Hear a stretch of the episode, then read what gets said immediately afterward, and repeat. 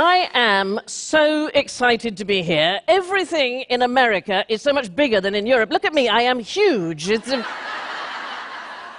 it's fantastic. And TED Talks. TED Talks are where everybody has great ideas. So the question is where do those great ideas come from? Well, uh, it's a little bit of debate, but it's generally reckoned that the average person, that's me, has about 50,000 thoughts a day, which is a lot until you realize that 95% of them are the same ones you had the day before. And a lot of mine are really boring, okay? I think things like, oh, uh, I know, I must clean the floor. I, oh, I forgot to walk the dog. Uh, my most popular, don't eat that cookie, okay? so 95% repetition. Uh, that leaves us with just a 5% window of opportunity each day to actually think something new, okay? And some of my new thoughts are useless. So the other day, I was watching some sport on television, and I was trying to decide why I just don't engage with it, okay? I mean, some of it I find curious. This is odd. Do you think it would be worth being that flexible just to be able to see your heel at that angle? I do. And here's the thing. Here's the thing. I'm never going to be able to rate to that because I'm never going to be able to do it, okay? Well, not twice, anyway. And, um... but I tell you the truth. The truth is, I have never been any good at sport, okay? I've reached that wonderful age now where all my friends say, Oh, I wish I was as fit as I was when I was 18. and I always feel rather smug then. Um, I'm exactly as fit as I was when I was.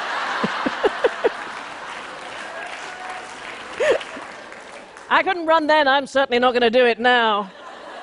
So then, so then I had my new idea, okay? Why not engage people like me in sport? I think what the world needs now is the Olympics for people with zero athletic ability, okay? Oh, it would be so much more fun. We'd have three basic rules, okay? Obviously, no drugs, uh, no corruption, no skills. It would be. No, it's a terrible, it's a terrible idea. And uh, I also know why I don't engage with sport when I watch it on television. It's because probably uh, 97% of it is about men running and men kicking things, men trying to look neatly packaged in lycra. There is. Not always successfully. There is. There is so little female sport on television that a young woman watching might be forgiven for thinking, and how can I put this nicely, that the male member is the very lever you need to get yourself off the couch and onto a sports ground. the inequalities in sport are breathtaking. So, this is what happens to me, okay? I have a brand new idea, and immediately I come back to an old one. The fact is, there is not now, nor has there ever been, in the whole of history, a single country in the world where women have equality with men. Not one. 196 countries, it hasn't happened in the whole of evolution. Okay, so here's a picture of evolution.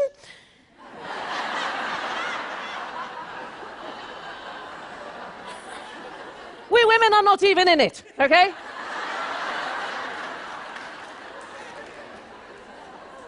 It's a wonder men have been able to evolve quite so brilliantly. So, it bugs me, and I know I should do something about it, but I'm busy, okay? I have a full on career. I've got three kids. I've got an elderly mum. In fact, if I'm honest with you, one of the reasons I came out here is because TED Talk said I could have 15 minutes to myself, and I never have that much time.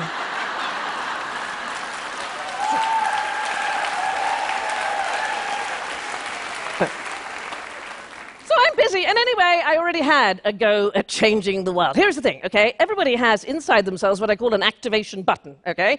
Uh, it's the button that gets pressed when you think, I must do something about this. Now, it gets pressed for all sorts of reasons. Maybe you face some kind of inequality, or you've come across an injustice of some kind. Sometimes an illness strikes, or you're born in some way disadvantaged, or perhaps underprivileged, okay? So I was born gay, okay? I've always known, I don't think my family were the least bit surprised uh, here's a picture of me, aged four, okay?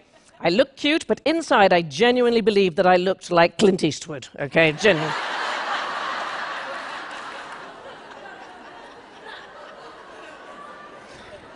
So my activation button was pressed when I had my kids, three wonderful kids uh, born to my then partner. Now, here's the thing I work on television in Britain. By the time they were born, I was already hosting my own shows and working in the public eye. I love what I do, but I love my kids more. Uh, and I didn't want them to grow up with a secret. Uh, 1994, uh, when my son, my youngest, was born, there was not, as far as I was aware, a single out gay woman in British public life. I don't think secrets are a good thing. I think they are a cancer of the soul. So I decided to come out. Uh, everybody warned me that I would never work again, but I decided it was absolutely worth the risk. Well, it was hell. Uh, in Britain, we have a particularly vicious section of the right wing press, and they went nuts. And their hatred stirred up the less stable elements of society, and we got death threats, enough death threats that I had to take the kids into hiding and we had to have uh, police protection. And I promise you, there were many moments in the still of the night when I was terrified by what I had done. Uh, eventually, the dust settled against all expectation. I carried on working, uh, and my kids were and continue to be absolutely fantastic. I remember when my son was six, he had a friend over to play, and they were in the next room. I could hear them chatting, and the friend said to my son, What's it like having two mums? Well, I was a little anxious to hear, so I leant in to hear. My son said, It's fantastic, because if one of them's sick, you've still got another one to cook for you. So there.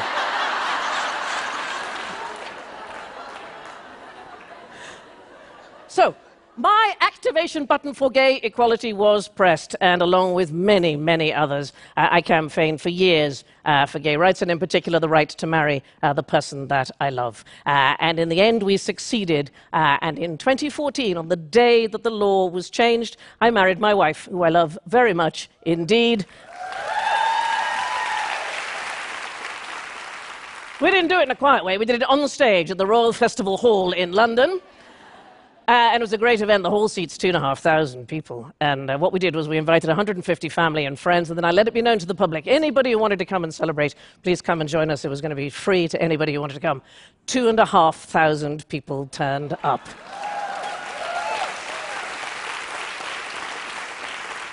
Every kind of person you can imagine gays, straights, rabbis, nuns, married people, black, white, all, the whole of humanity was there. And I remember standing on that stage thinking, how fantastic. Job done, love triumphs, law changed. And I. I thought my activation days were over. Okay, so every year in that same hall, I host a fantastic concert uh, to celebrate International Women's Day, and uh, we gather the world's only all-female orchestra. We play fantastic music by forgotten or overlooked uh, women composers. We have amazing conductors. It's Marin Alsop there from Baltimore conducting, Petula Clark singing, and I give a lecture on women's history. Okay, I love to gather inspirational stories from the past and pass them on. Too often, I think. Uh, History is what I call the Mount Rushmore model, okay? It looks majestic, but the women have been entirely left out of it. And I was giving a talk in 2015 uh, about the suffragettes. I'm sure you know those magnificent women who fought so hard uh, for the right for women in Britain to vote. And their slogan was deeds, not words. And boy, they succeeded because women did indeed get the vote in 1928. So I'm giving this talk about this. And as I'm talking, what I realized is this was not a history lecture I was giving. This was not something where the job was done. This was something where there was so much left to do.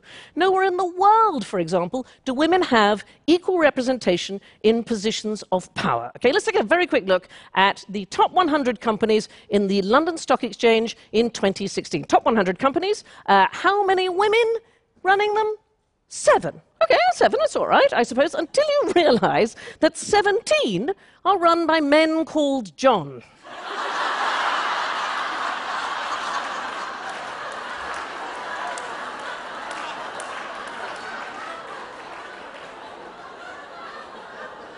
there are more men called John running FTSE 100 companies than there are women. There are 14 run by men called Dave. Now, I'm sure Dave and John doing a bang up job. Okay. Why does it matter? Well, it's that pesky business of the gender pay gap, okay? Nowhere in the world do women earn the same as men. And that is never going to change unless we have more women at the top in the boardroom. With plenty of laws, uh, the Equal Pay Act in Britain was passed in 1975. Nevertheless, there are still many, many women who, from early November until the end of the year, by comparison to their male colleagues, are effectively working for free. Uh, in fact, the World Economic Forum estimates that women will finally get equal pay in 2133. Yay!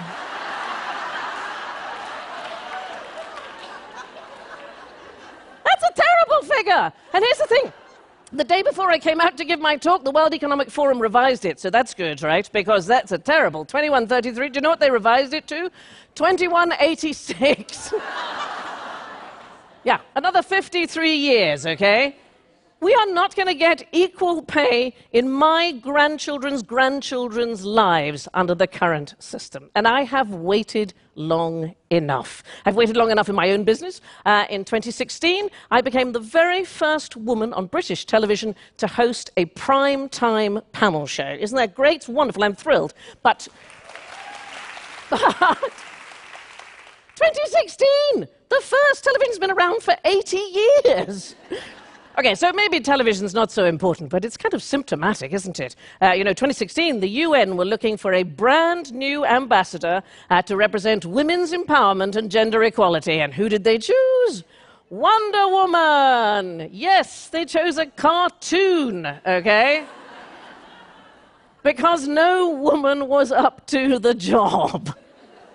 the representation of women in positions of power is shockingly low. It's true in Congress, and it's certainly true in the British Parliament. In 2015, the number of men elected to the Parliament that year was greater than the total number of women who have ever been members of Parliament. And why does it matter? Well, here's the thing if they're not at the table, literally in Britain, at that table, helping to make the laws, do not be surprised if the female perspective is overlooked.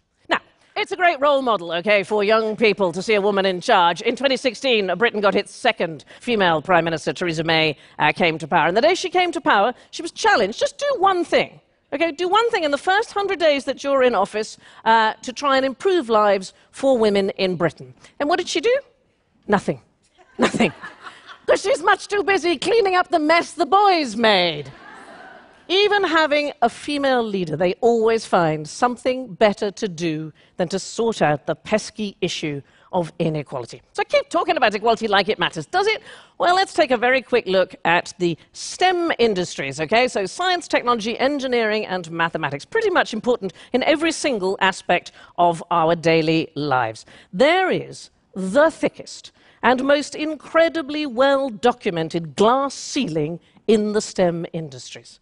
What if the cure for cancer or the answer to global warming lies in the head of a young female scientist who fails to progress? So I thought all these things, and I knew I had to do deeds, not words. And I spoke to my wonderful friend, brilliant journalist Catherine Mayer in uh, Britain, and uh, we rather foolishly, and I, I suspect there was wine involved. Um, we decided to found a brand new political party. Because here's the critical thing the one place women and men are absolutely equal is at the ballot box. Okay? Now, we had no idea what we were doing. We didn't know how complicated it was to start a political party. I thought, it can't be that difficult. Men have been doing it for years. So we, so we started by calling it the Women's Equality Party, okay? And straight away people said to me, why did you call it that? I said, I don't know, I just thought we'd be clear. Um,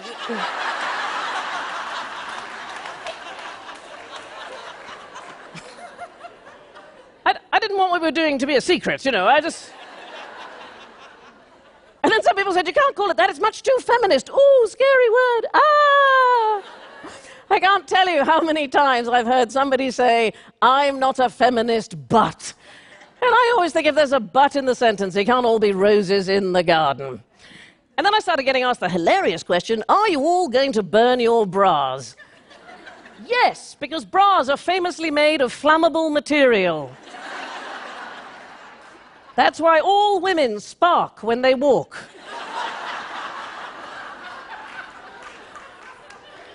Here's a quick uh, history sidebar for you.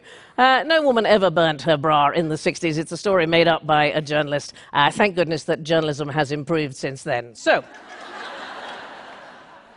I announced what we were going to do in a broadcast interview, and straight away the emails started coming. First hundreds, then thousands and thousands from every age group, from the very young to women in their 90s, uh, to hundreds of wonderful men. People wrote and said, Please, can I help? Please, can I visit you at party headquarters? We, we didn't have a headquarters, we didn't have a party, we didn't have. We didn't have anything. All we had was a wonderful, tight group of fabulous friends trying to answer emails uh, pretty much 24 7 in our pajamas. Uh, we were all busy. Many of us had careers, many of us had children, but we did what women do and we shared the work. And almost instantly, we agreed on certain fundamental things. First thing, we wanted to be the only political party in the world whose main aim was to no longer need to exist. That's a fantastic idea. We wanted to be the only political party with no particular political leaning. Okay, we wanted people from the left, from the right, from the middle, every age group. Uh, because the whole point is to work with a simple agenda. Let's get equality in every aspect of our lives, and when we're finished, let's go home and get the other chores done. And we wanted to change how politics is conducted. I don't know if you have this, but in Britain we have two uh, major political parties, okay? They're the dinosaurs of politics. And how they speak to each other is shameful and poisonous. And I'm sure you'd never have that kind of name calling and lying here. Um, wouldn't it be great if just one politician said, Do you know, my opponent has a point? Let's see if we can't work together and get the job done.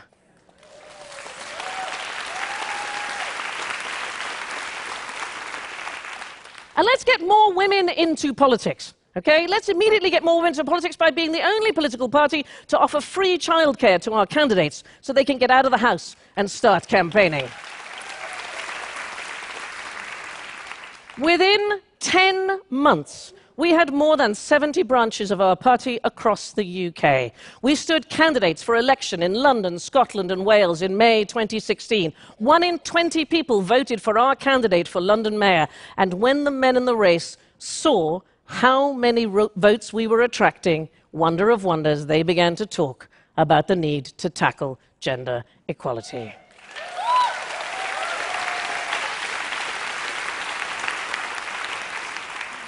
You know, I've been promised change since I was a child, okay? It was always coming. Women were going to stand shoulder to shoulder with men. And all I got was empty promises and disappointment. Enough disappointment to found a political party. But here is my new idea for today. This is my 5%, okay? And this one is really good. The fact is, this is not enough. It is not enough to found one political party for equality in a single country. What we need is a seismic change in the global political landscape. And the wonderful thing about the model that we have created is that it would work anywhere. It would work in America. It would work in Australia. It would work in India. It's like we've made the perfect recipe. Anybody can cook it and it's good for everybody, okay?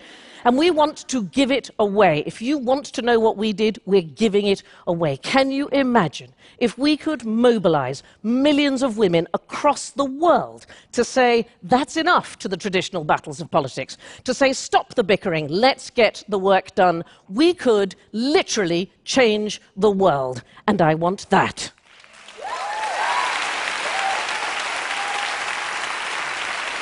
I want.